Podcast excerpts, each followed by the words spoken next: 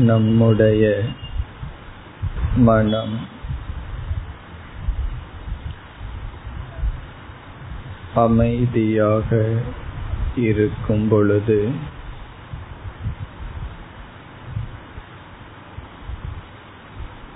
நம் மனம் எந்த இடத்தில் எப்படி செயல்படுகிறது எப்பொழுதெல்லாம்? எந்த சூழ்நிலைகளில் எல்லாம்? கோபப்படுகின்றது பொறாமைப்படுகின்றது அமைதியை இழக்கின்றது என்ற அறிவை அடைய முடியும்.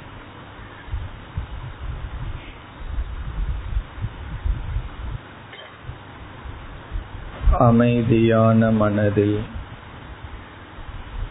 நம் மனதின் தன்மை அறியப்படும். இப்பொழுது நாம்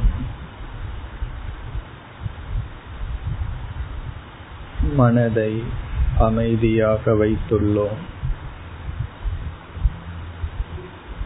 அவரவர்கள் எந்த சூழ்நிலைகளில் பொதுவாக பொறுமையை இழக்கின்றோம்? நம்முடைய பொறுமை எப்பொழுது இழக்கப்படுகின்றது என்று இப்பொழுது பயிற்சி செய்வோம். அவரவர்கள் எந்த நேரத்தில் நான் பொறுமையை அடிக்கடி இழக்கின்றேன் என்று சிந்தித்து ஏன் இழக்கின்றேன் என்பதையும் சிறிது நேரம் இப்பொழுது சிந்தியுங்கள்.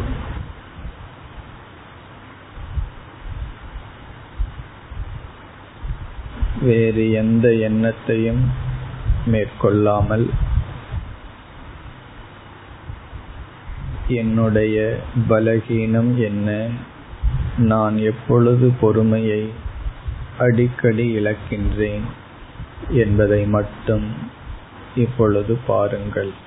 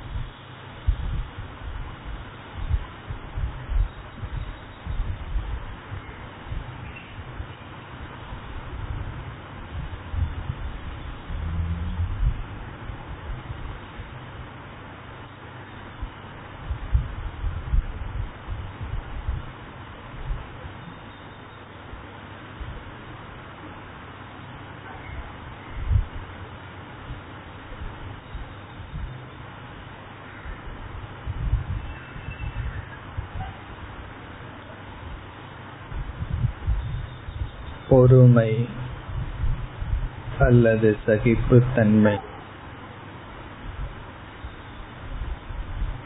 இதை பின்பற்ற நாம் எங்கு பொறுமையை இழக்கின்றோம் என்ற அறிவை நாம் அடைய வேண்டும்.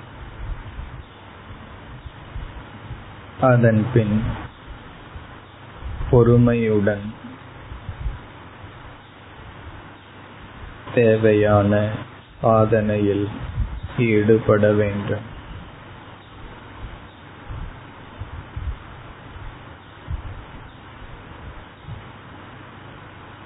பொறுமையின்மைக்கு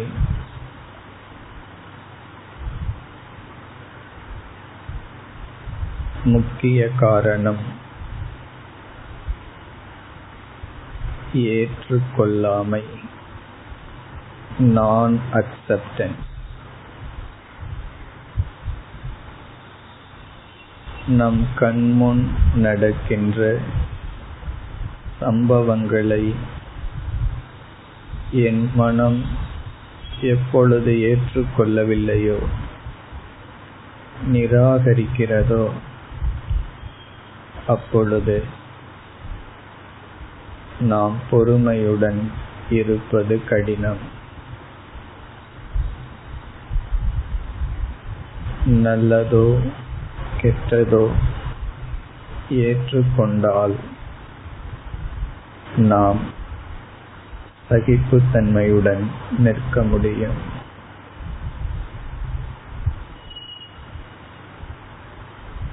வாகனத்தில் பயணம் செய்யும் பொழுது மற்றவர்கள் விதியை மீறுகிறார்கள். அது தவறுதான்.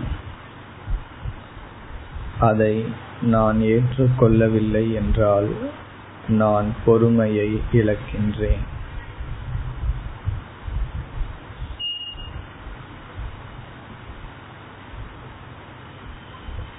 அவன் அறியாமையினால் அல்லது ஏதோ காரணத்தினால் இவ்விதம் நடந்து கொள்வதை நான் ஏற்றுக்கொள்கிறேன் என்றால் அந்த சூழ்நிலை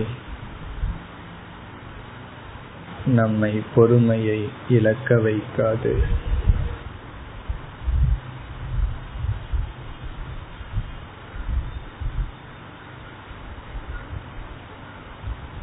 என்னால் ஏற்றுக்கொள்ளப்பட்ட சூழ்நிலையில் நான் பொறுமையாக இருக்க முடியும். என்னால் ஏற்றுக்கொள்ளப்படாத சூழ்நிலையில் பொறுமையால் பொறுமையுடன் இருக்க முடிவதில்லை. இதை நாம் உணர்வோமாக